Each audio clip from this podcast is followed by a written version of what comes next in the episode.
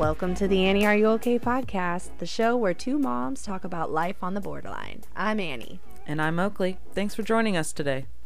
All right, I'm going to need you to buckle up and get ready because this shit's about to get heavy. Please understand that this show is not therapy and that we are not licensed psychologists, therapists, or life coaches. We are simply two moms who are walking down their own healing path.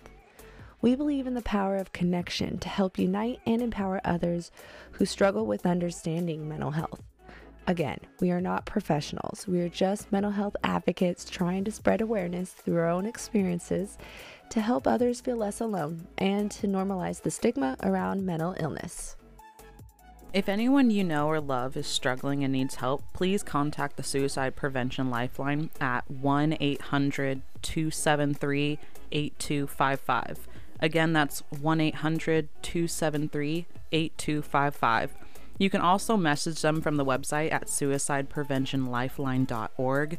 Kind of mouthful. Again, it's just suicidepreventionlifeline.org.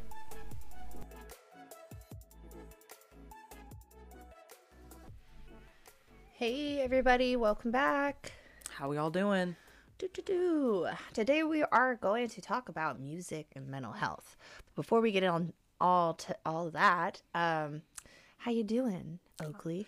Doing pretty good. Um, you know, we had a reassessment with my psychologist not too long ago, and uh, it's uh, it's seeming good. We've got we're still on the same medications and everything. Um, the next steps for me is I'm getting into like just a regular practitioner that I can have because I haven't been to a regular doctor in fucking years. Yeah.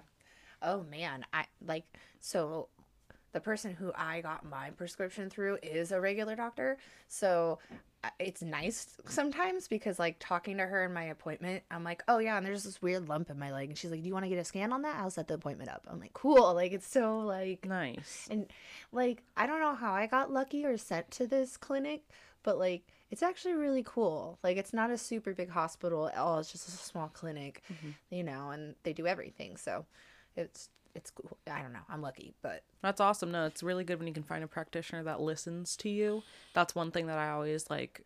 I get kind of wary of is because I've had doctors that don't listen to me. yeah, definitely. I've gotten really fucking lucky ever since I got pregnant. Um, the only thing that sucked was like the hospital where I had my son wasn't that great, even though going to women's health inside the hospital was great. Yeah, The hospital was not great. was not great. yeah, Um, some of the people there were fucking just sucky, and also it was just a very poorly staffed ho- hospital during um I don't know midst of a pandemic. yeah. So it was just like yeah, it was not not a great. It was a traumatic fucking experience, but uh, anyways, um, other than that, anything else new? Not really. I mean, we've been settling into our apartment. I'm really enjoying Thriving that. and thriving. Heck yeah, you know. Um, my bike, uh, hopefully, hopefully, is getting taken in today to get fixed. Otherwise, I'm doing that tomorrow. So How is your body? my legs okay. We went and got um, we went and got some X-rays done, and uh, everything turned out fine. Sorry, you can't hear. I feel like I you. can hear myself really loud. All right, there How's we go. that? Is that good? You can hear me good? How's that? That's better. All right. Um, but I got X-rays done, and it all looked normal. okay. I mean, I still have pain in my knee whenever I put pressure on it and like pivot, and it's only specific times. So I'm wondering if like some cartilage may have just broken up, and it's like just hitting a nerve at specific, very very specific moments. Um, but either way about it, it's fine. I'm just happy that my bike's gonna get fixed, and the person's insurance is gonna pay for it. That's good. I'm glad. Um, let's see what is going up with me. Oh, I'm on vacation. Happy Memorial Day vacation for me because I could, so I did. Um, and like holidays where I work, uh, like the week of that holiday is typically a fucking nightmare. So I'm glad I'm not there. Shout out to all you guys. Love you. kind of, not really. Anyway, uh um yeah, I'm just like been chilling, hanging out, trying to do stuff with my kid. Um trying to get caught up on housework, trying not to be overly anxious. I'm kind of lately been feeling like okay, maybe she's right. I should go up on a little bit more up on my medication if I'm doing this three times a day. So Yeah. like I take my medication three times a day now. And I'm like, okay, now it's kind of like, oh, when's my next one? Right. So I'm like, shit. So I want to contact them tomorrow. I'm not trying to stress about it because, you know, I have plenty. And if I'm like, oh, I'm really anxious, I'll take two, then I'll just fucking take two. It's not a big deal. Right. My doctor's going to understand. Um, but anyway, other than that, just been like hanging out and uh, trying not to, not to like get too bored right. that's the one thing that's really hard now is like when Yeah. I don't like to sit still anymore. Mm. And I have to like really, really, really wear myself out to be like, okay, now I can lay down in front of the TV and actually watch it. But I have noticed a lot lately that I'm way more in the moment. hmm And like I have these periods of like drowsiness and like I'm a, I'm a mother of like a one year old. I don't fucking know where that's coming from, but it's obvious that like that's symptomatic of just my life. hmm but uh, you know, when I don't feel like that, I'm like pretty clear headed and concise and thorough, and I can I can actually say what I want to say Right. when I want to fucking say it the way I want to. Yeah, That's good.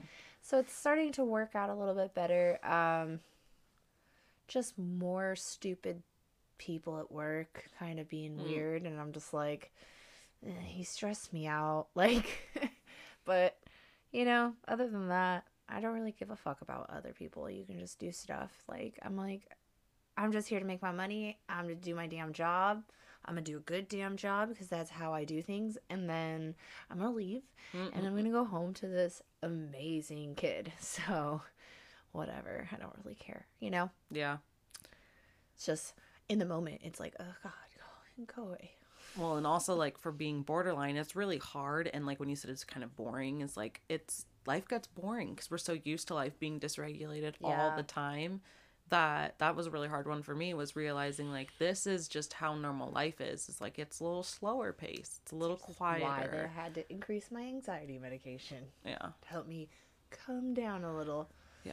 And I never realized how high strung I really kind of was before any of this medication. Like, once I started this medication, I'm like, whoa. Like, you can really feel hmm a lot less intense. well and also you can feel like more like it's not for me it was like this build up of this one emotion that was just completely clouding over all other Mm-hmm. emotions and now it's like no there's patches of this and patches of that and i feel it Right. simultaneously and it's like you get more of the spectrum of feeling rather than just you're on one single pinpoint of the spectrum The one thing I noticed the most though is like I've always really loved and enjoyed being around my son. I could just lay on the floor and play with him for hours. But like ever since I did start medication, I I it's like even better. Yeah. like I'm like, whoa.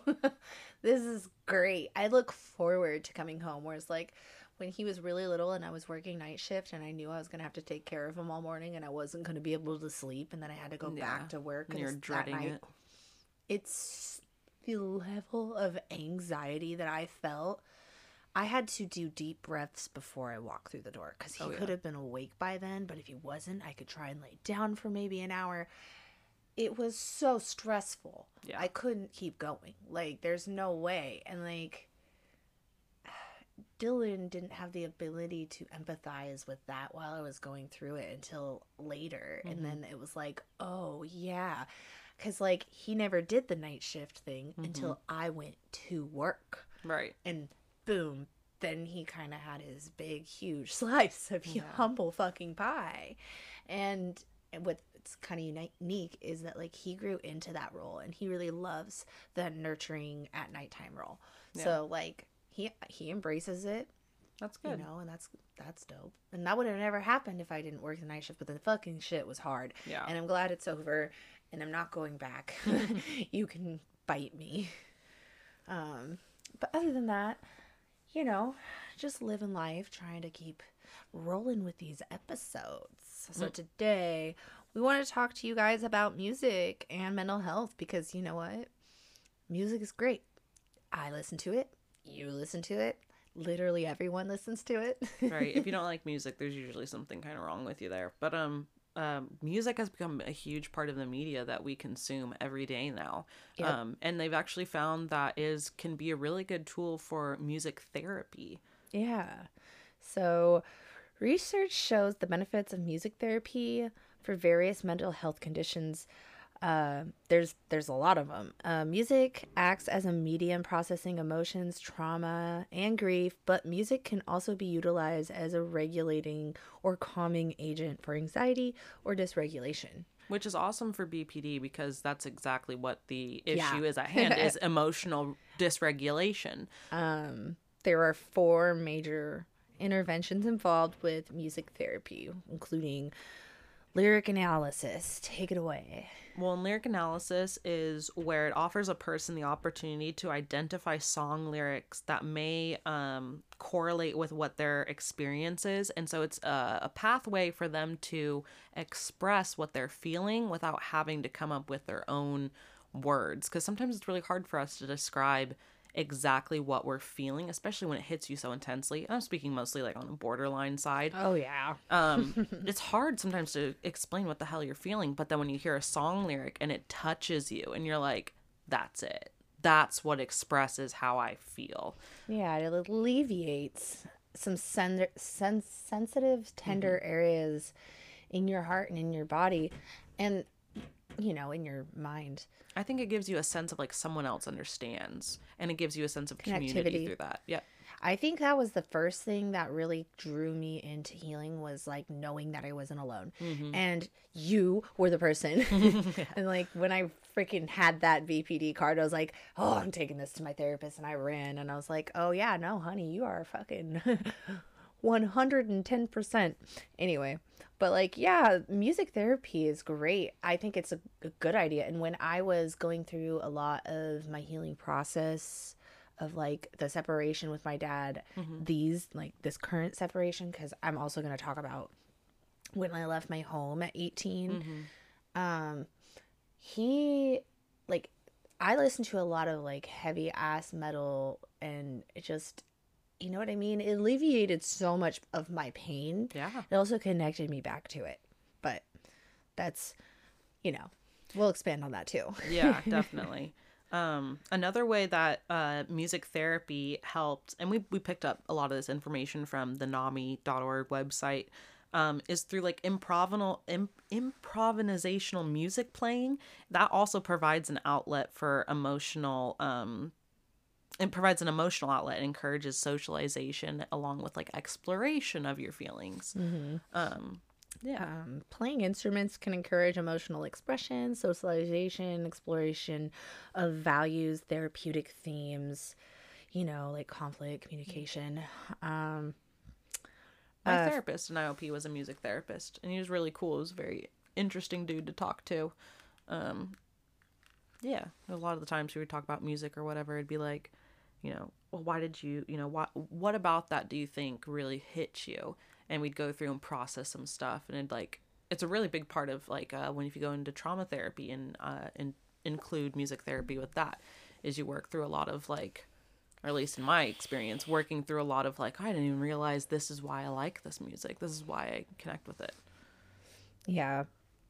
Um, I know when like I was growing up and stuff, uh, my mom she was like adopted from Native Americans, so like she basically w- grew up with them, and um, so we went to like a lot of powwows and we did a lot of that stuff, and we made drums and we beat drums like rawhide drums and had rain sticks and, and like a lot of instruments to like physically grab onto, and I just like we had electric keyboards and all the things it was such a great outlet as a kid because we were able to just you know focus on this instrument and i notice with shepard now he's more interested in instrumental things that he can Same thing with Figure Sylph. out Sylvie loves the drums. She really wants to like learn how to do drumming, and I'm like, he okay. loves music that's his number one thing in life loves music so keep rolling with it right?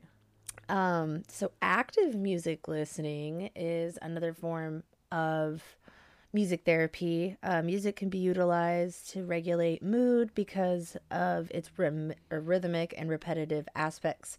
Music engages the neocortex of our brain, which claim or which calms us and reduces impulsivity. And I looked up what the neocortex also does. It is the center of like higher function. So it's that center of when we're thinking about our higher self, our higher purpose in life. It's where we gain our perspective, it's where we make decisions. And it's not just decision making, like categorizing, because that's part of like the lizard little part of your brain of like A, B, C, D, right? This is more like morality and making decisions. Um, based on multiple factors that will give you a whatever outcomes you're looking for. Um, and also has to do with language, which makes sense because um, I don't know about you, but you know. m- A few of my brothers and sisters really take music lyrically, like, and sometimes I'll find lyrics that I Oh, I'm a love. big lyricist. I so But I I'm love lyrics, a but music I'm, person. I mostly just of feel it. Yeah, I'm mostly a person who feels the music through That's their why body. I like hip hop. Yeah. Because it's music and it's lyrics. See, I love uh, alternative because of like heavy drum, anything with a heavy bass, anything that's got like that. Um, I mean, don't get me wrong. Check my vibe. I'll go straight to the heavy heavy metal category, and then like I'll go right back to friggin' Britney Spears. right? No, anything that's got a good beat, and I think that just seriously speaks to like almost like your circadian rhythm, right? We have this sort of beat of our own drum, right, so Yeah. to say, and I think that like the beating of drums, like especially awakens something primal in you, something that's very.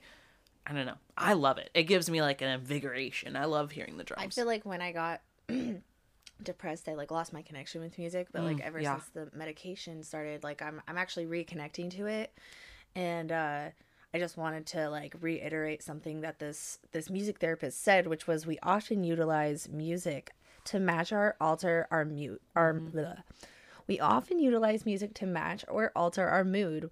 While there are benefits to matching music to our mood, it can potentially keep us stuck in a Yeah. depressive, angry, or ang- anxious state. This happened to me. this happened to me. I had to go through and cull through every music that I liked and be like, okay, does this really help me or did it help me? And now I'm just getting a dopamine boost out of it from listening to it because I'm like, oh, it's so good. But it makes me really sad. And then she goes on to say to alter mood states, a music therapist can play music to match the current mood Mm-hmm. of the person and then slowly shift more towards a calm or positive state. Mm-hmm. I'm going to try this.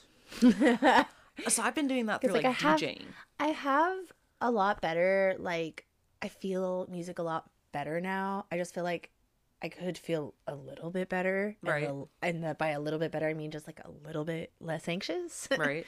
um but other than that like no i've actually re-identified with music again. Um i've started listening to hip-hop again when i was depressed. All i listened to was um falling in reverse. Literally was like all i listened to. Yeah. um you know just like anything in that genre of just really depressing sad screaming and anything metal and yeah so Mine's it's like just sad, like stuck sad country songs. See, now I'm like, I still like that music, but I don't connect the way I used to. And Mm. it honestly makes me feel really good and strong because I'm like, cool, I feel what you're saying. You're fucking traumatized. I am too. But, But that doesn't define me. everybody's on drugs. And this is true. the song one of his songs is like everybody's on drugs and he's not wrong about it and it's just because like we live in this world where healing is almost fucking next to impossible for a lot of people Yeah. because it's so hard to just do the minimum now Yeah. So like yeah we're gonna pay the $11 for the six month prescription of fucking paroxetine okay Right. judge Well, me if you want to i don't care A thing Uh, about hip hop. i feel great The thing about hip hop is it's always been so real and raw, like based in its lyrics Yeah. or based in how like the message well, trying to come hip across. hop was based in you know a community that the community that it came out of was the black community so they you know what i mean that was already the underdog that was already a suppressed entire culture Yeah, so like minority community. that whole rise of that we have them to thank for it Yeah. um but it is such a healing tool for a lot of people because like people do spit the realest shit with hip hop Mhm. and and I think artists like Atmosphere who's who's my favorite hip hop artist Yeah, it's one happens another one to of my be top white ones. whatever I know but whatever I thought Um, he had Hispanic or Latina. he might Latino. be mixed I don't know don't quote me on this. I mean, I don't care. I just love his music. I love his music. I've always loved his music, and um, One of his it's not just like him. It's also Ant his his mix or his DJ, his mix, Right, His and- DJ yeah. and the guy who mixes all his music. That music is It absolutely just beautiful. slaps. It hits so good. It's so beautiful. Touches your soul. And then you match it with his lyrics, and it's like I feel this. oh yeah. I'm at, okay, little story time. So I was going through like my whole identity crisis and who the fuck I wanted to be at like 25, 26. And I'm like mm-hmm. driving around and uh, I just had my camera in my car and I just put on all the atmosphere songs. And I find this house that's like really fucking dope. And it is abandoned and it is untouched. But like, I go up to next I'm taking pictures. And it's absolutely beautiful. I'll show you after we're done recording. And um, and I'm like listening to uh, an atmosphere song, and shit, I can't remember the lyrics at this exact moment. It was atmosphere lyrics were literally spray painted On into thing. the, house awesome. on the wall, and I have a picture of that house with it on there. And I'm like, oh my god, this was like a meant to be fucking moment. I have to pull up some I atmosphere sent songs. I sent that to Slug, and he's like, "Damn, I can barely see it, but I see it, man. That's dope." That's awesome. And he responded, and I like screenshotted it. I was like, "Oh my god, Slug, I love you. If you're listening, thank you for your music." I was gonna say one song that like woke me up to uh, my narcissistic tendencies was "The Last to Say." Mm. Especially, I'll find the full lyrics for it. Um, Maybe uh, the last to say.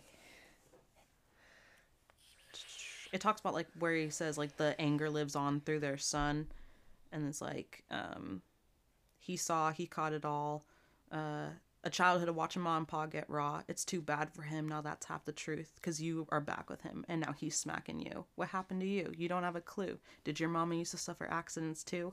I never thought that you would stand for abuse. I guess i just assumed you'd pack up and move. That part where it says i guess assume you would just pack up and move literally breaks me every time because it brings me back to when I was 17, 18, beating the crap out of my boyfriend at the time. Mm-hmm. And I think about that. And like the thing, like, you know, that wasn't the sole one time that that happened. And I think back on that and I, I break because I'm just like, I can't believe I did that to someone and to someone who I loved. Because I figured from, you know, what I had seen as a child, like, oh, if it's bad enough, you'll leave. Right. You'll figure it out. That's It's what not borderlines do.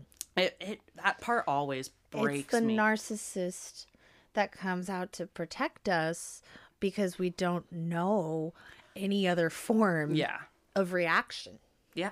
Yeah, no, literally when I think back to it, I'm like, to- I didn't even- know what to do. I thought the only thing to do was to smack him out of it and to like get, you know, wake him up. you can be told a million times that's not how you react you you can tell well, it's not. yourself There's no there's no excuses i I, know have but what i'm saying is like you can absolutely know that's not how you're supposed to react but because of how we're raised and because what we're raised around Yeah. we might still act that way and absolutely know it's wrong Yeah.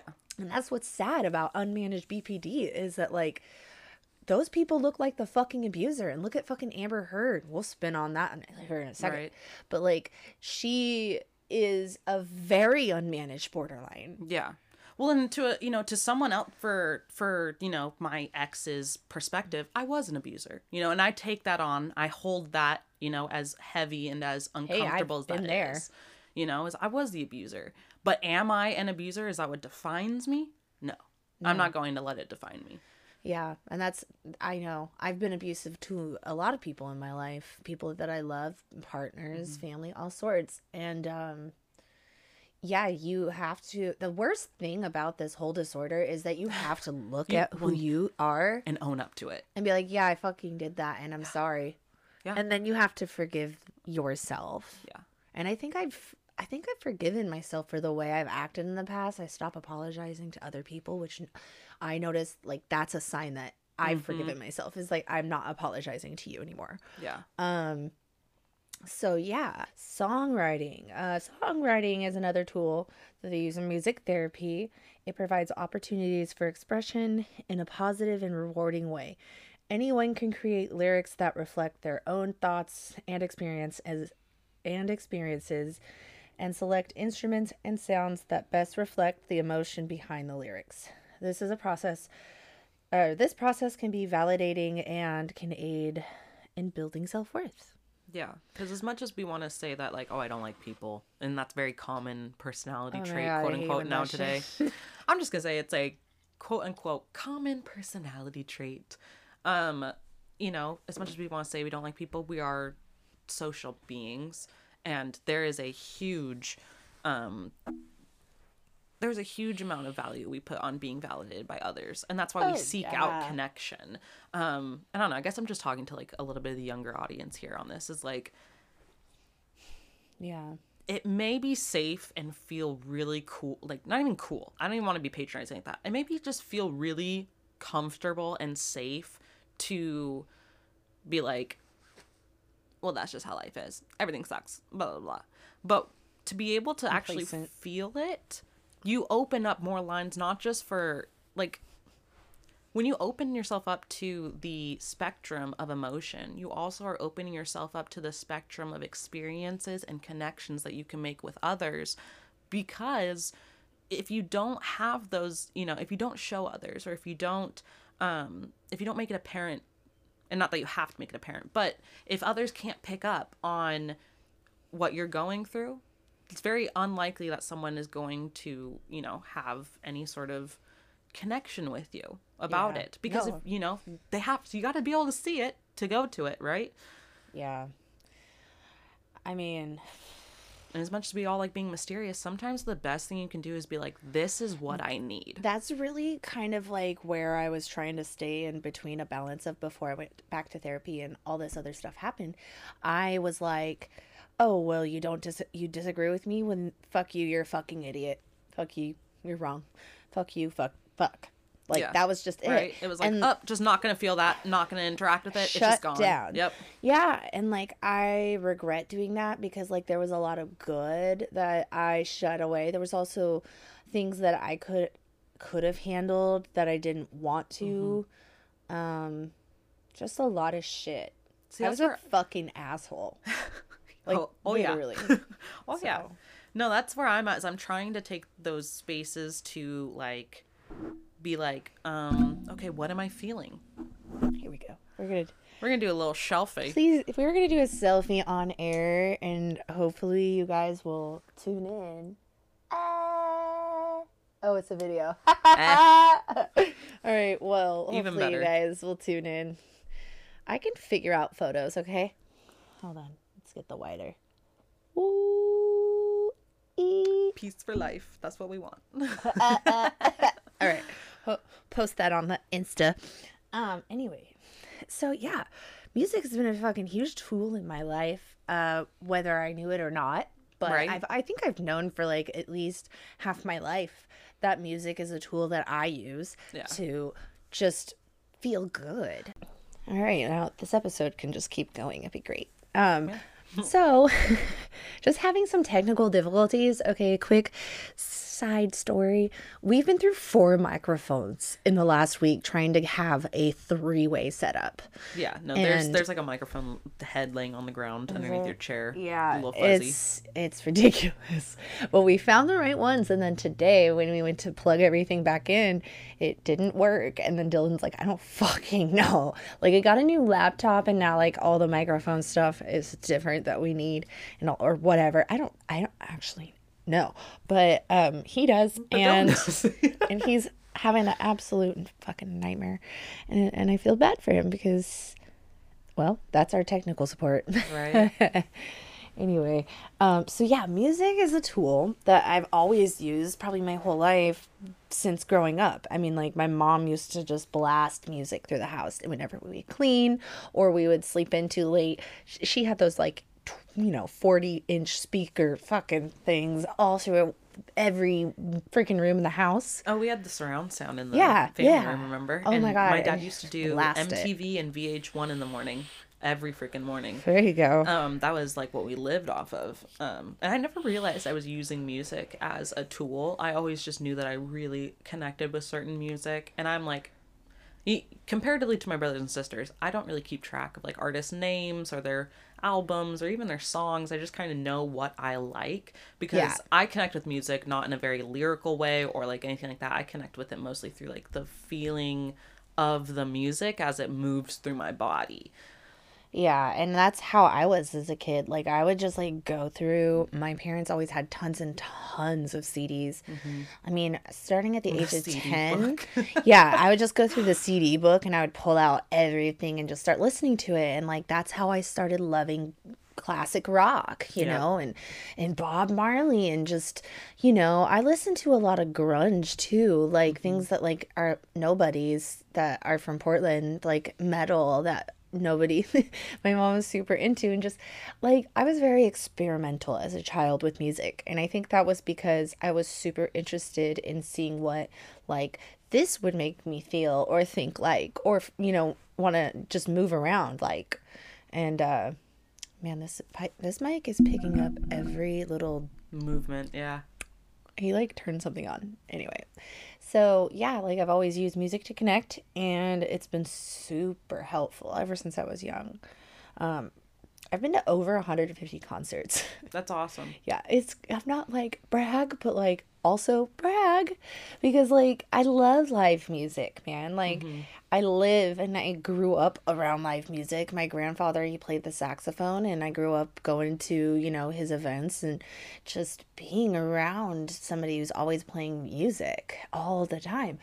And so now um you know it's it's the same thing. I want to go back to live music. Covid really fucked me over. Yeah, I was gonna say you're gonna have to uh, bring me along with you because I never really. I mean, I went to a few shows and stuff like that when I was a it's a teenager, lot of fun. but not as many as I wish I could have gone to or wish I would have gone to. The thing for me is I'm like I have such very specific, not taste, but like I don't listen to whole, um, I don't listen to like whole uh, what's it called, albums or anything like that. Like, oh see yeah I can't. I don't know. I can't do that. But a festival where there's lots of different music playing, like EDM, love EDM, because that's all just beats and Yeah, whatnot. see, I've never been to that kind of show. I'm always going to like hip hop yeah, and rock, metal. Um, yeah, that's my that's like the stuff I like to see. yeah. Um, You've also been to like stadiums and stuff like that too, where they have Yeah. like really large people. I've only ever done like small, like you know Hawthorne or something small like that, right? I've been to the to the Tacoma Dome, and they had NSYNC and there was like fucking pyrotechnics, and they I'm came into jealous. the fucking ceiling. I saw Shania Twain there too, and I she came that. in swinging.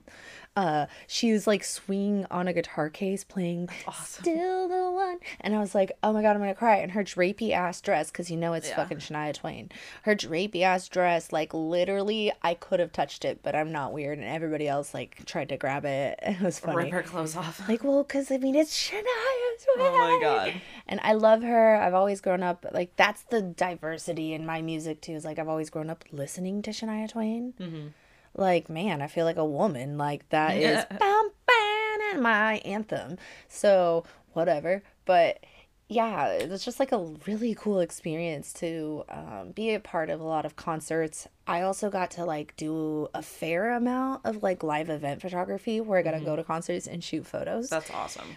Um, I was really start to expand on that, and then COVID happened, and then I got pregnant. Hoo-hoo. And then I- here I am, and I'm like, eh, I don't know what I want.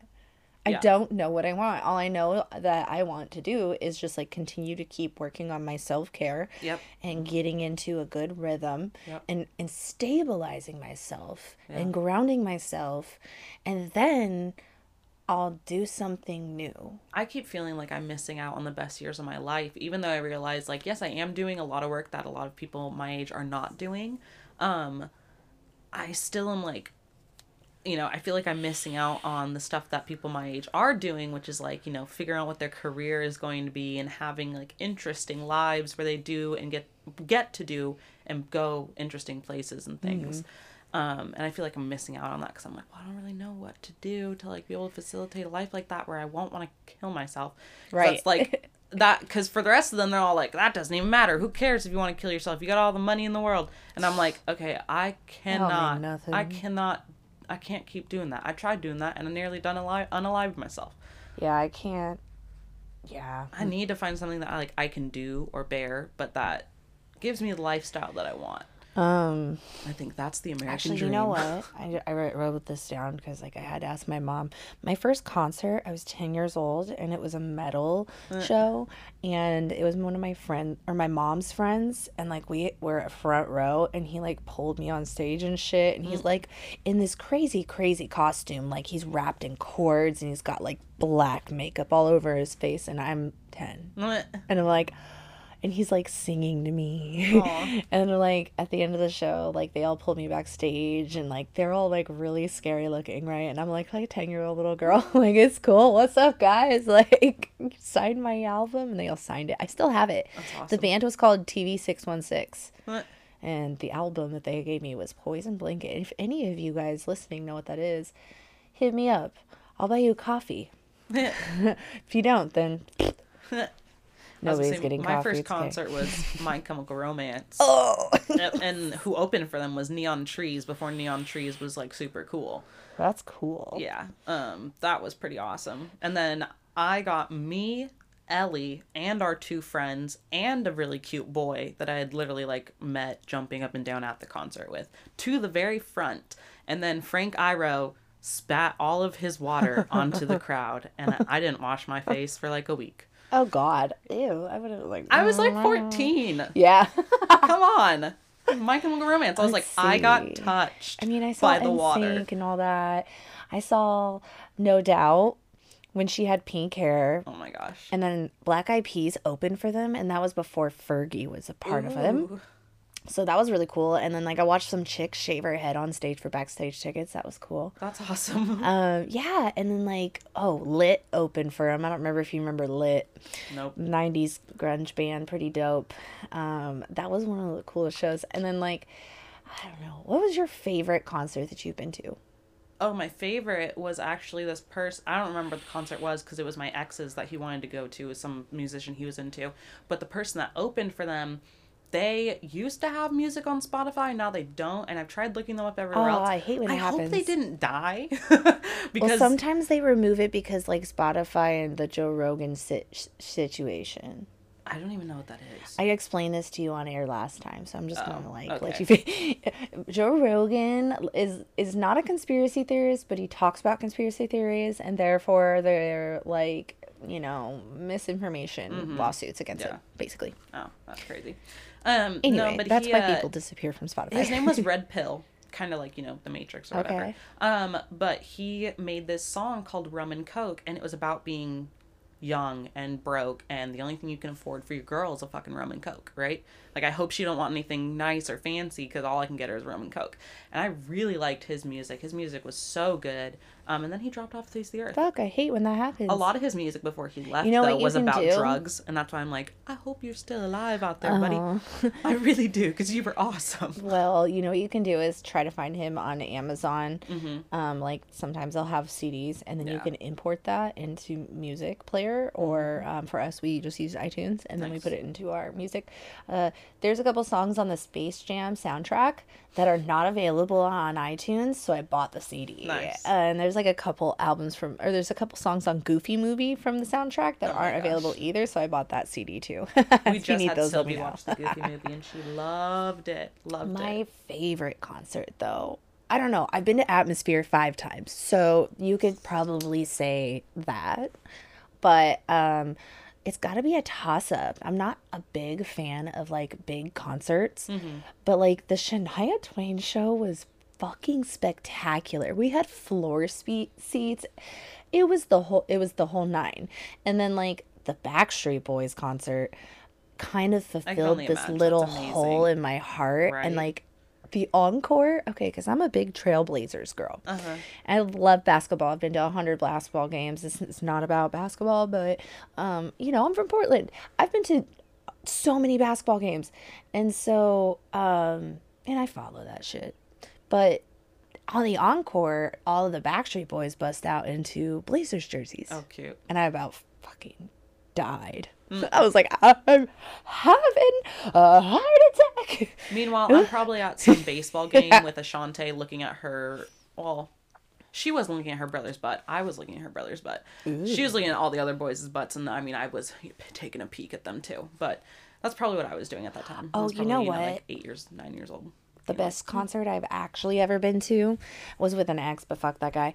The at the concert was Blue Man Group in Vegas. Ooh. Go if it's not even that expensive to go. And honest to God, I don't know if it's like a different skit every time. I've only been once, but it's definitely going uh, worth going at least once. It's so much fun. It's interactive and it's it's so amazing what these people do with Nice. with um different instruments and what they create. So um that was probably the coolest show I've ever seen. But of course it's Vegas.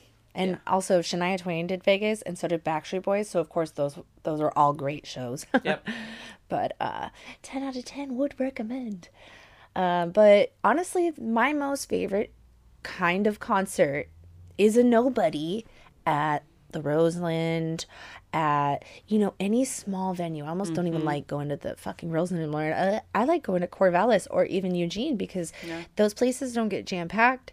Um, it's the same experience. I don't feel like I'm gonna die of heat exhaustion or crowd crush.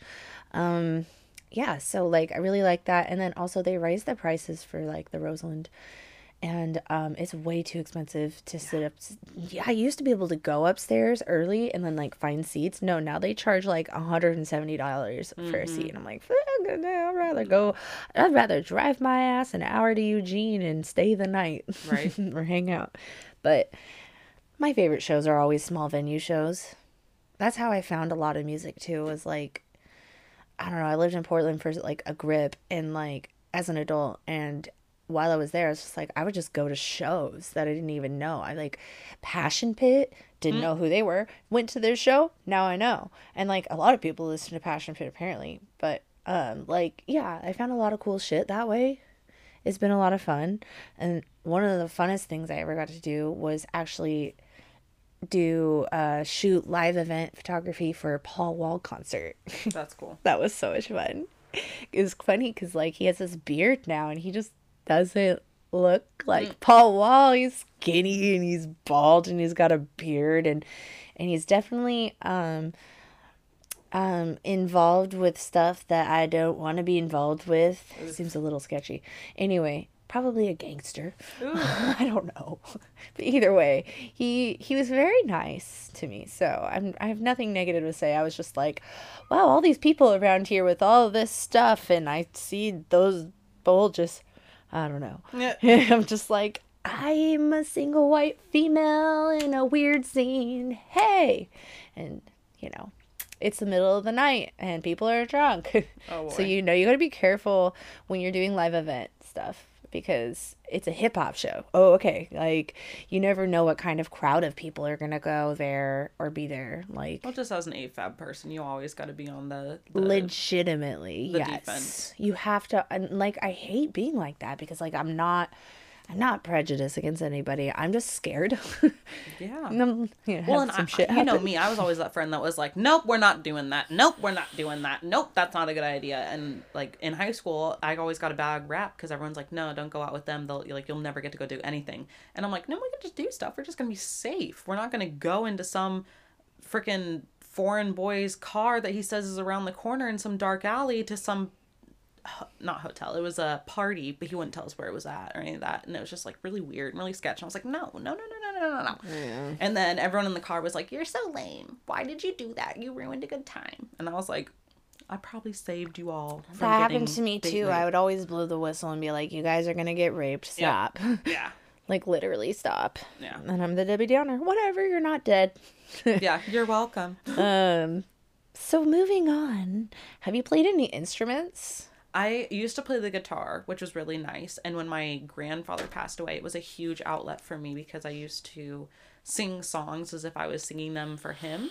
Um, and that was a really nice like outlet for me to be able to like un- Process. yeah, especially when like grief in my family was very like it was a hard Yeah. one, especially with people being on drugs and Oh, stuff yeah. like that. It was just a very awkward time and a very bad time at that. So playing the guitar was always like a big outlet for me. I used to play the I piano. did the same thing. Like, okay, so I used the guitar, like, I took lessons and stuff throughout Mm-hmm. high school, but I never really paid attention or practice. Right. but, like, when I went to Job Corps, I took my guitar, and, like, I uh, previously left my home to go live with Dylan because like my parents were fucking psycho and I couldn't stay there. And so when I got to Job Corps and then I and then I no longer had Dylan, we broke up. Um, I started playing "Wish You Were Here," which is a song about loss, and I connected it to like I started listening to that song obsessively after I left the home before I went to Job Corps. But after I went to Job Corps, I learned how to play it, and uh, and then I learned a bunch of other songs that were really sad, like "Hurt" by Johnny Cash. Um, just a lot of deep, deep processing trauma type shit. And um yeah it was very healing for me. I don't really play my guitar. It hangs on the wall right here. But um I, I know how. And i played it when shepard was a baby and now he won't let me play it because he wants to grab everything. But Right. um yeah like it's an, an amazing tool to heal with Oh, even if you don't like you know you can still consider yourself guitar My tool player was always much more my voice. I love singing. Singing has always been my outlet. me too I was shamed for it a lot as a child. me too Um, so I don't really sing a lot in front of people, but I've been getting better at doing it, especially like at work. I found that at work, like I can sing along to whatever music's going on and really not care what people think.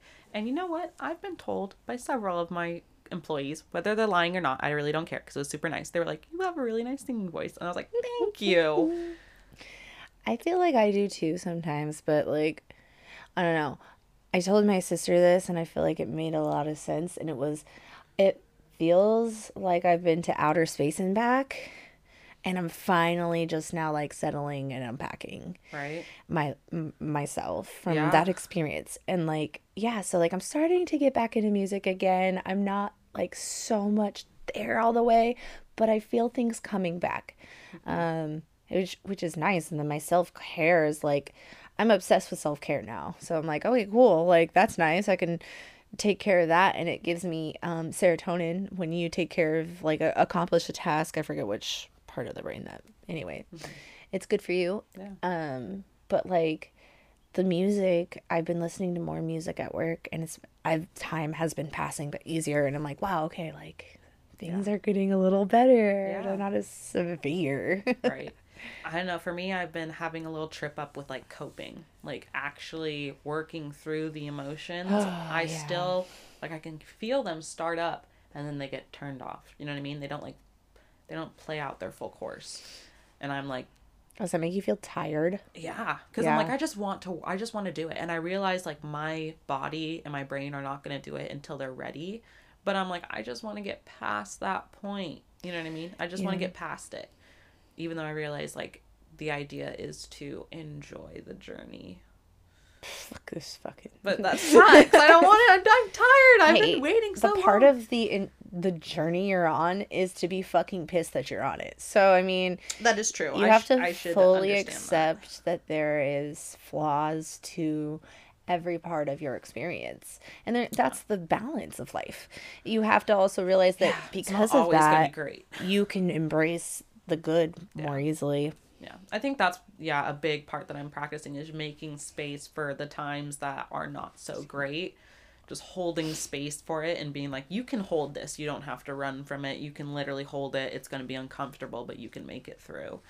Um, that's definitely a big one that I think everybody is working on. I think that's like the big overarching goal is like, you know, I think a lot of people have a hard time with discomfort. We've made a society that literally um, runs on comfort and on convenience for people.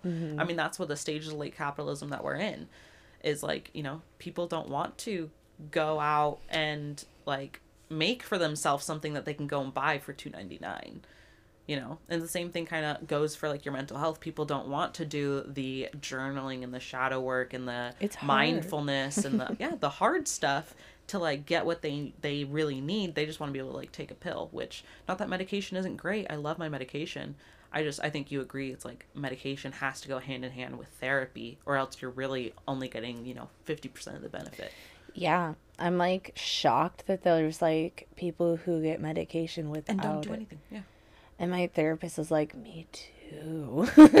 like, I feel you there. Um, I just wanted to like talk a little bit more about how I listen to a lot of like Falling in Reverse, going through um, processing the trauma that I went through as a young kid, just like okay, when I became a mother, I and I started my therapy and I went through my therapy, it became very apparent that I had a lot of PTSD and unresolved trauma, unprocessed trauma, and that I was getting flashbacks and so on. And um this artist, Falling in Reverse, this man has been through hell and back himself and trauma, trauma, trauma, trauma, has written a lot about it and I connected deeply to it and it really helped me process the trauma. It was really painful and every time I would like listen to this, like I would scream. That's how I feel when I listen to music that I used to listen to like when we were growing up, you know, like when you lived with us, all the music we used to listen to then like Pink and um uh I'm trying to think of other people. All I can think right now is Pink. Pink, Evanescence, uh Avril Lavigne, um The Killers, uh who else? Cake. Like I've been listening to all those songs that we listened to for like so long ago and I realized I'm like I love this song, but this song makes me feel something that I I don't really remember, but like I know it's familiar. I wanted to share a little bit of lyrics from that song. Heck yeah. So it goes in the beginning. Uh, I wake up every morning with my head up in a daze. I'm not sure if I should say this. Fuck, I'll say it anyway. Everybody tries to tell me that I'm going through a phase. I don't know if it's a phase. I just want to feel okay. I battle with depression, but the question still remains is this post traumatic stress or am I suppressing rage? And my doctor tries to tell me that I'm going through a phase. Yeah, it's not a fucking phase. I just want to feel okay. And like, I used to scream that part Oh because God, like yeah. I just wanted to feel okay and like oh man like going to outer space and back and unpacking all that shit and all how dirty it is it's like you got to deal with your mess and like you realize that like you have the tools to do that now um so like it's not that scary, I guess, but like it was really hard processing that trauma. But that music really helped me do it. Right. I'm looking up this one song because it told that lyric you said totally reminded me of this. I think it's called Real Love, but I want to make sure who I get it from, like who the artist is, so people can look it up. This is found on Spotify too. Um, my friend showed me this song, and they were like, "I really think you'll connect to this song." Um, come on, where are you? Real love, real love. Real love makes your heart black. Let's just look it up by name. Is that my cat? It is. Kitty. Real Love by Big Thief. Um this song yeah, at one point it's like it talks about like uh like domestic abuse and stuff like that, which I witnessed quite a bit as a kid. Um and I know like my family kind of doesn't remember all of that. Good for you guys. Um but that's stuff that I like deal with um and that's like a lot of my reoccurring memories and trauma is having seen stuff like that. And it talks about like real love, you know, makes your lungs black. Real love, it's like a it feels like a heart attack. And it just talks about like what it's from a perspective of child watching their two parents who hate each other and beat the crap out of each other and being like that's what love is. Ugh. and that oh even right now i'm like i'm gonna cry. Um that like really pulls me into like really vulnerable moments when i was a child and i saw really horrible things happening to either one of my parents. And uh if either one of my mom or dad are listening real love by um big thief you should listen to it. Uh it's very cathartic and it, it just has a lot to uh to say about like this is what you show children when you have kids and you're like this. This is what they learn. Um and uh, you know i have to admit like a lot of a lot of the reasons why i was abusive towards partners in the past was because that's what i saw. That's what i was given.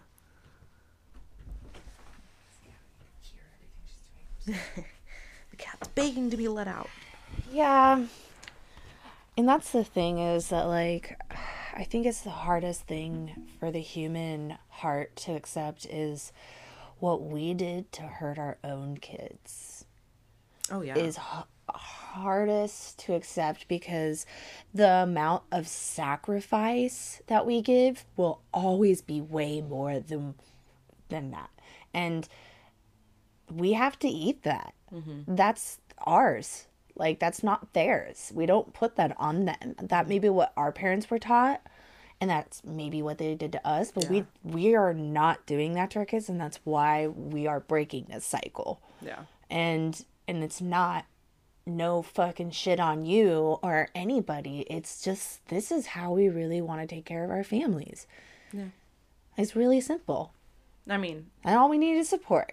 I'll call a spade a spade. So shit on whoever deserves it and was playing in the shit the first place. I don't even fucking flinch at people playing in the shit. I'm like, oh, you're playing in shit. Ha ha. Have fun with that. Bye.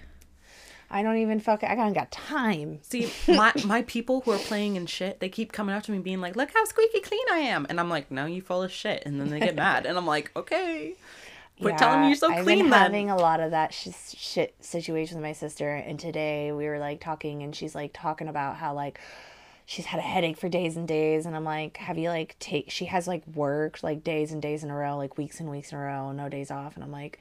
You, you do realize that like you can't physically keep doing doing, that, that. It's yeah. not even just like your brain or your body. Like, look at my shirt. Mental health matters. And she's like, took it as an insult, and I was like, that's not what I meant. and- Probably because she knows that mental health That's matters. exactly and she what I tried to say. That she's not taking care of herself. And she's like, You don't know what I do to maintain my mental health. So don't sue mm. me. I don't do anything. I was like, I didn't. All I was saying Right? I wasn't saying I know anything about that. And I just kind of got upset. And I was like, You know what? I'm not going to sit here and have a conversation, like a stressful conversation, because you did not take Dude, what I you- was saying You know, my brothers and sisters also have a really hard time when you're like, I just want to talk about this thing. And yes, it affects both of us, but I'm not trying to call you out on anything. And then everyone takes it personal. Like you are trying to call I them just don't communicate with like any of them.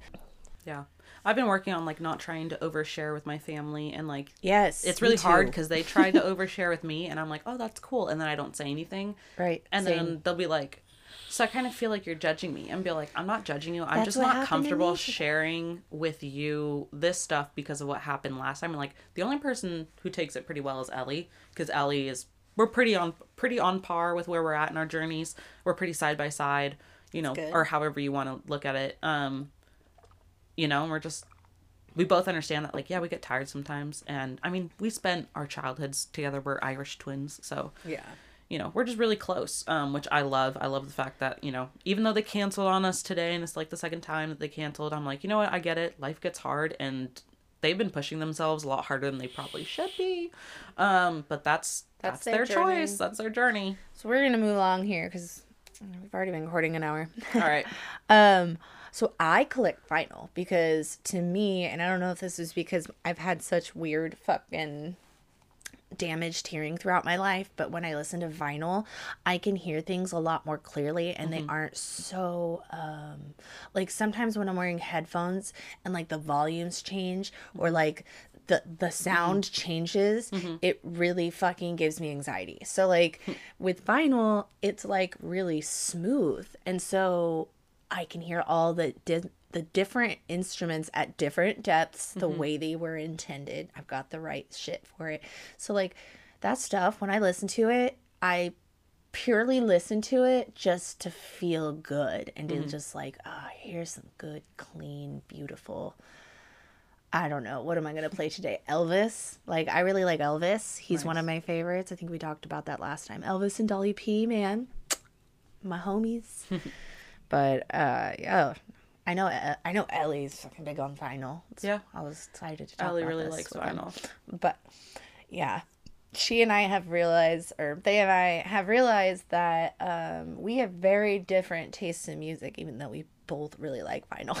yeah like I like upbeat stuff, and she likes sad stuff, and so the contrast I thought would be really interesting. But maybe we'll chat about it next time. and there's me i'm like do you have an abba vinyl Disco. I've got some Motown. It's close. so close Uh, so yeah, hip hop has always been my number one. Um, everything else pretty much number two. I listen to everything else, like everything else. mine's always been alternative alternative, Alternative rock, No, more like alter like alternative. Alternative, alternative. Have you ever heard of the Dodos? No, Um, it's very like rhythmic and like lots of strings. It's almost like alternative folk. Hmm. It's I, I like it a lot. It's like alternative rock meets alternative folk. It's like if folk was rock. I listen to whatever I want to fit my vibe Mm-hmm. or what does fit my vibe. But like when I'm at work, I try to f- fucking listen to more energetic stuff because that helps. usually helps. Mhm. Um, sometimes that's not my my situation for the day, so I just jump to a podcast and I run my shit on Medium. There you go. But uh yeah, I like a I mean I like everything from like dubstep, fucking club music.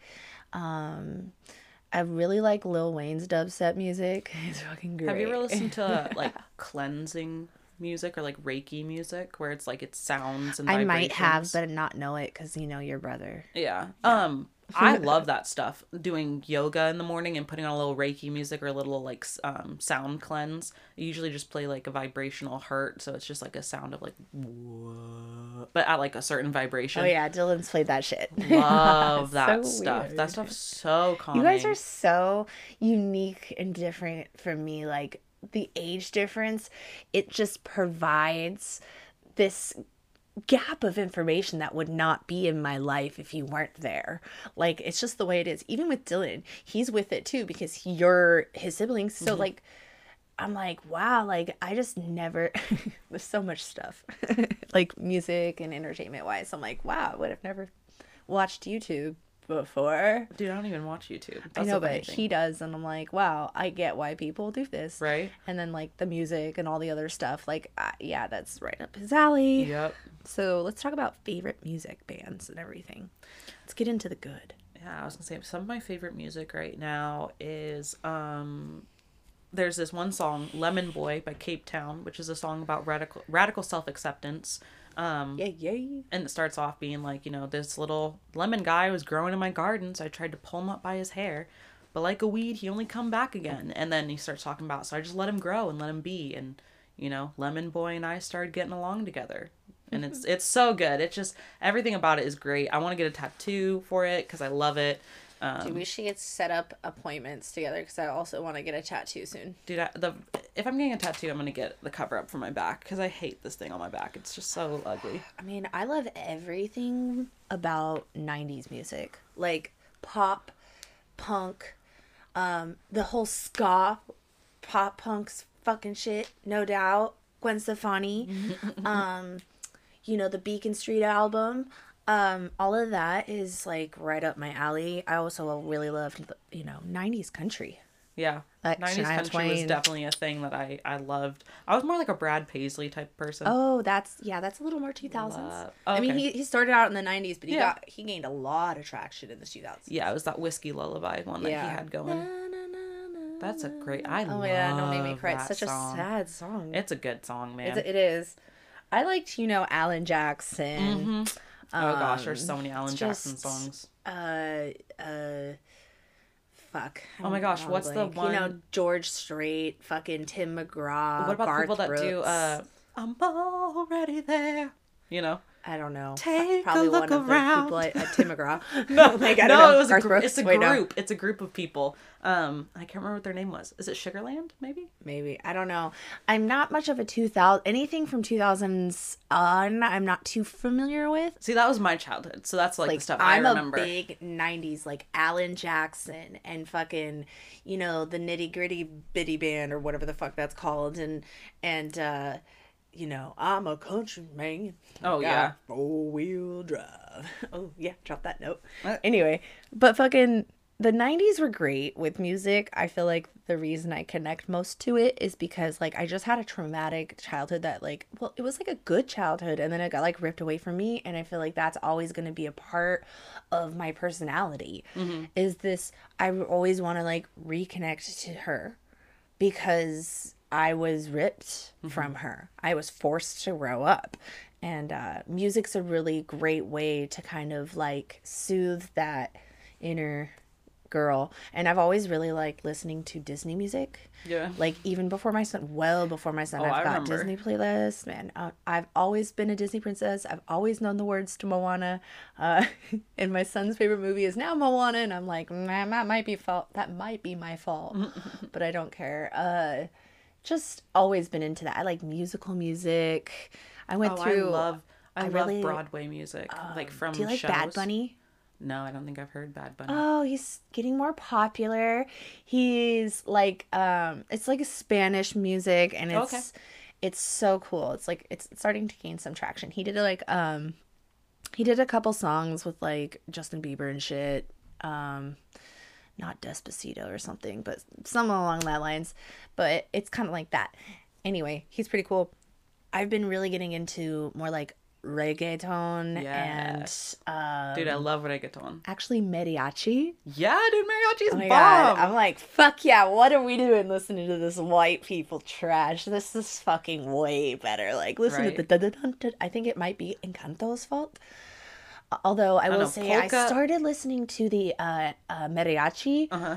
long before Encanto. I was gonna say polka music, which is where mariachi bands Mm-hmm. are like based from, um, is so intoxicating. Like so intoxicating. especially I when love you it. are intoxicated. Yes. Oh my gosh, nothing sounds better than like Uh, I really like the ska. I really like ska, like fucking the Mighty Mighty Bosstones, freaking Real Big Fish, um, the Interrupters, all of the ska bands. And Anna's looking at me like, or Oakley's looking at me like, what are Who? you Yeah, talking like, about? pick it up, pick it up, pick it up, pick it up. No, no. Pick See, up, I'm more like pick it up, pick I'm up, more like Modest Mouse, the Dodos, the Killers. Um, she, I, she doesn't know what the fuck ska is, and I'm like, this is like literally why I had my hair pink for six years. But whatever.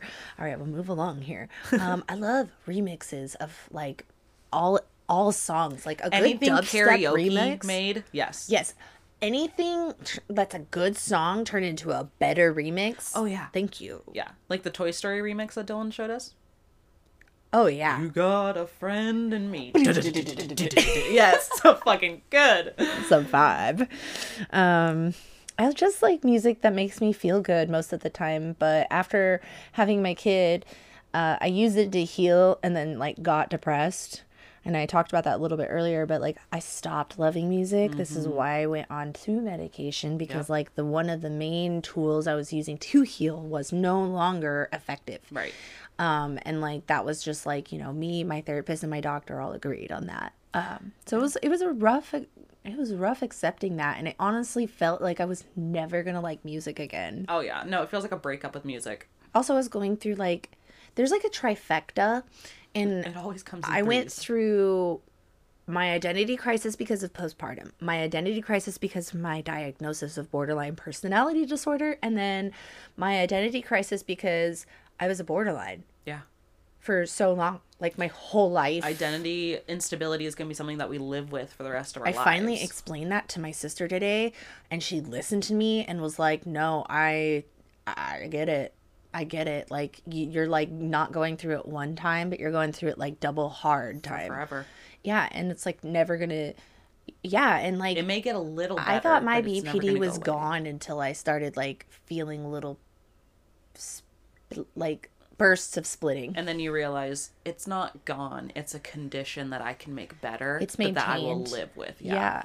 And I have to do things to take care of myself, otherwise Mm-hmm. it won't maintain. And I realize that I may not always be good at taking care Literally of myself. sound like Pete, whatever his name is. sucks. But yeah. But you know the best thing about it, and I made that TikTok because I was shake my ass. I only got like 300 likes. I don't even think I got 300. Dude, I can't get I can't get more than like 40 likes on anything. because so. you don't know anything about social media, and I do, but I'm too lazy and I don't want to pay someone. So we'll figure it out once we grow stuff. I don't I'll know, but, like, in on it. That's where I'm like, other people use social media and they don't use it that often, and I'm like, how do they know so much more than I- than me? That's where I get so confused. That's, I, I mean, that's how I felt about TikTok the first time I opened it. Like, what the fuck? How do these people know? What is, what am I consuming? Right. Anyways, let's move along here. What is your can't let it go?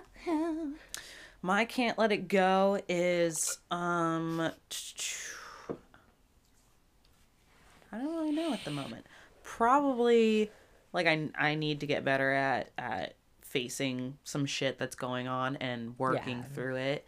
That's been like something on the forefront of my brain is I need to get better at journaling.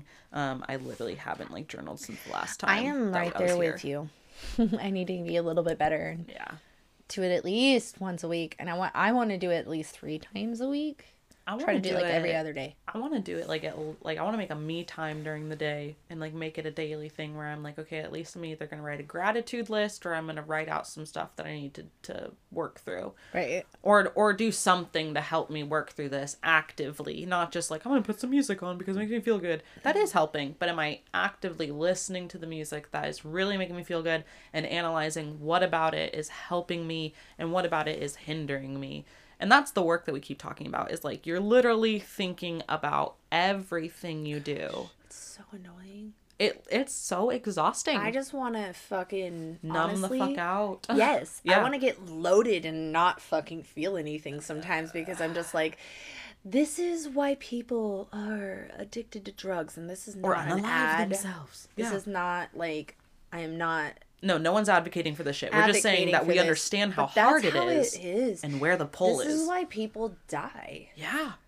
It's just, it's, and it's like crazy now to think that, like, because, you know, I grew up with a very judgmental family. It was very much like people just don't want to get better. And I'm like, no, Yeah, I, I want to get better. I want to get better shit. so bad. Yeah. No. It's just hard. It's so hard. Honestly, Dylan was the same way until he realized I've been in therapy. I've been going to therapy consistently every week, two times a week for a while there. And like, we're just now getting down to like, okay, post traumatic stress disorder, uh, like seven months in. And, Right. and I'm like, you know, he saw me and just like realized after a certain while, like, she's really trying and she's not okay.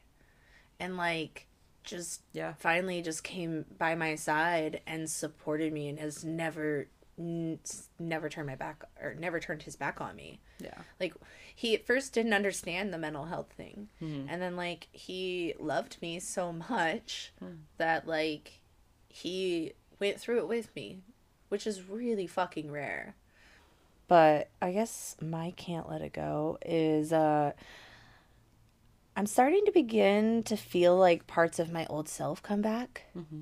like healthy parts of my old like healthy versions Mm-hmm. of my past self and i'm proud of like the journey and relieved to know that like it does get better i am finally in a place where i have more hope than i've had in my life i i mean I may have not had as much doubt in my life than I've had at mm-hmm. other times because I didn't know. It was mm-hmm. ignorance more than doubt. But now I have more hope because I understand the ignorant part.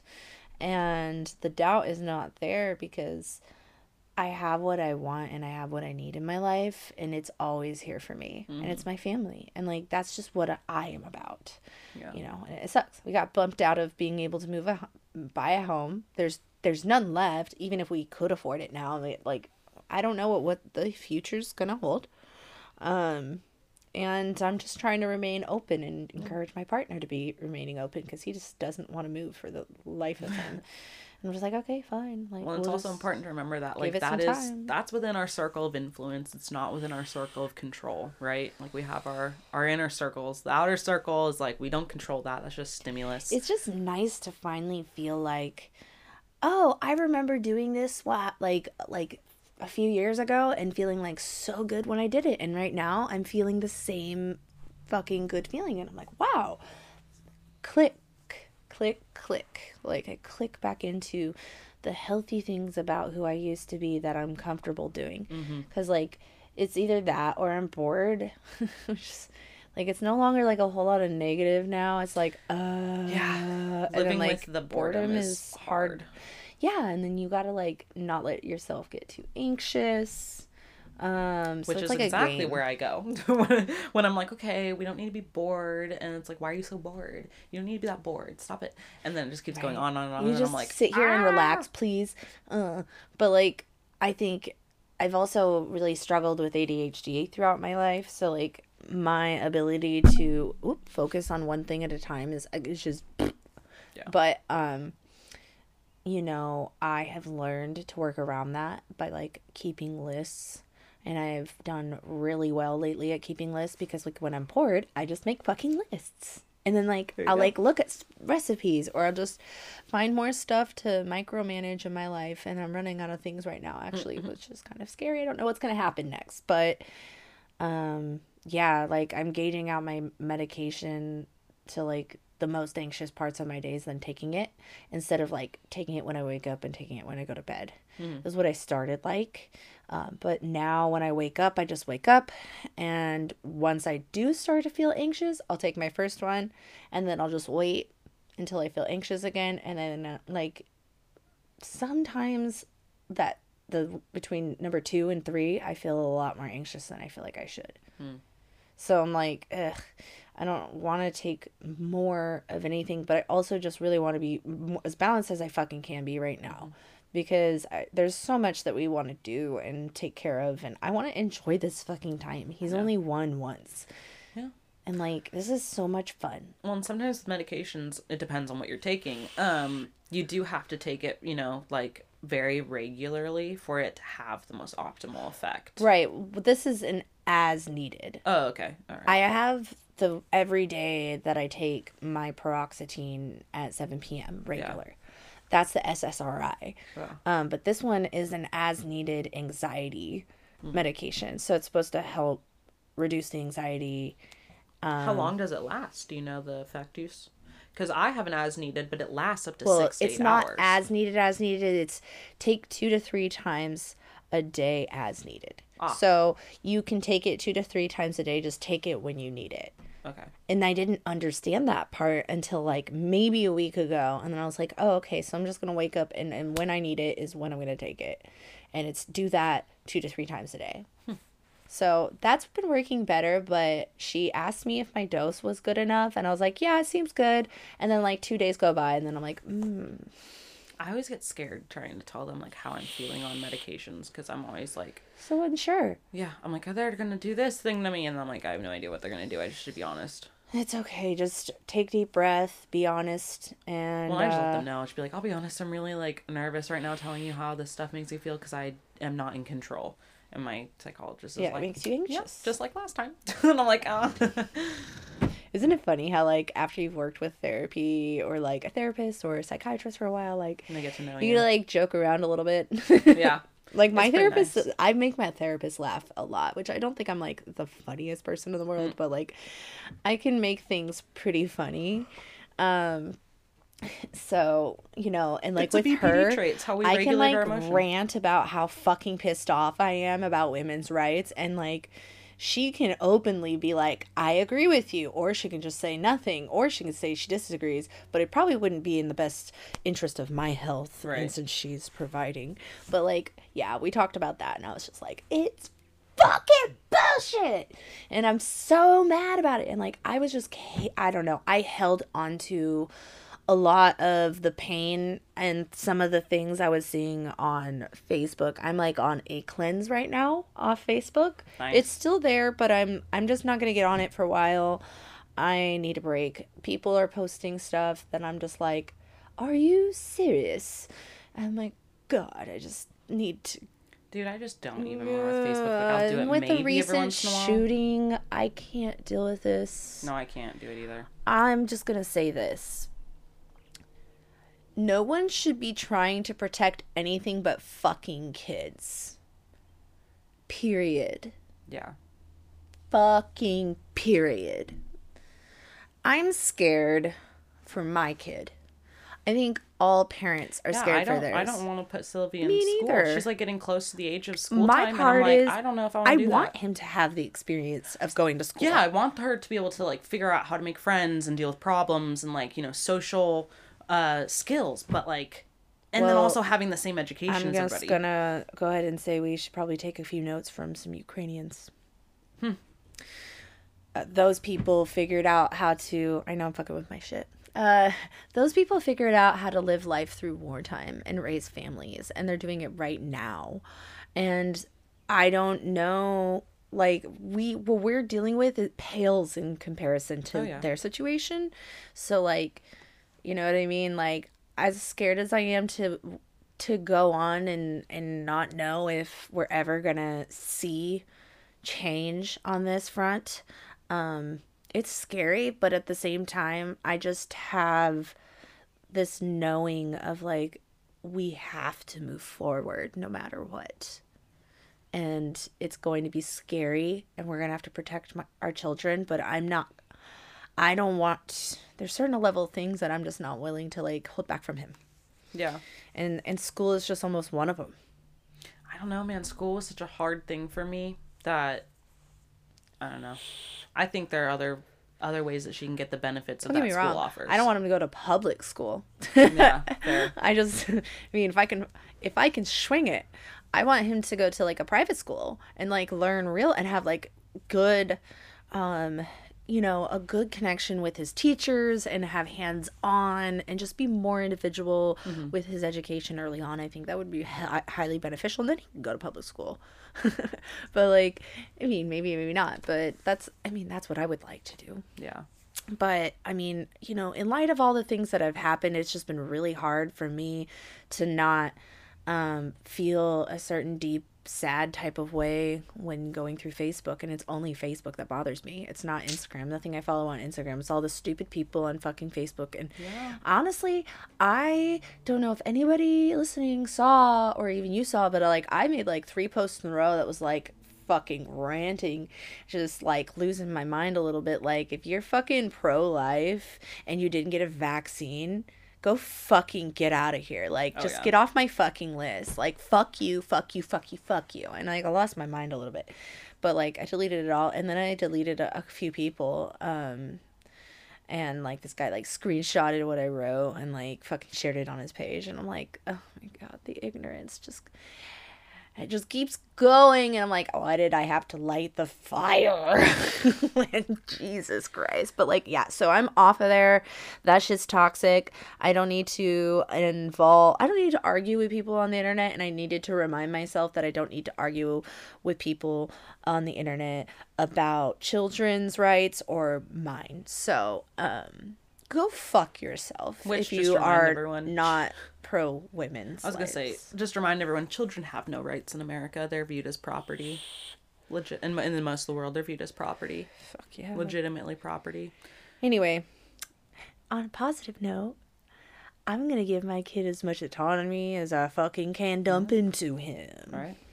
He's gonna be working if he wants to work, but he doesn't have to. Like, I'm not gonna let him work at 10 years old like I did, but oh my parents are like, go pick berries. And I went and hung out with like all the Hispanic kids and picked berries, like literally. So, anyway, guys, that's enough ranting for us. I'm gonna go take you to Yo Mama's. Go get my child. Go get your child from your mother's. All right. S- Tune in soon. Oh my gosh, I'm so tired. Tune in soon for another episode. Don't forget to check us out on Instagram and Facebook at Annie Are You Okay Podcast and at Twitter at AAYO. Uh, AAYO podcast, Podcast. all caps. And don't forget to hit the subscribe, like, follow button on Spotify and Apple. And hey, leave us a review. Let us know what you like about the show. Or All what right. you don't like. You know, Haters are fans you can always too. just message that to us, though. I mean, that's the nice thing to do, but if you really don't like Right. us, and that's fine, um, Haters are fans too. lick it. All right. Love you. Love you. Bye.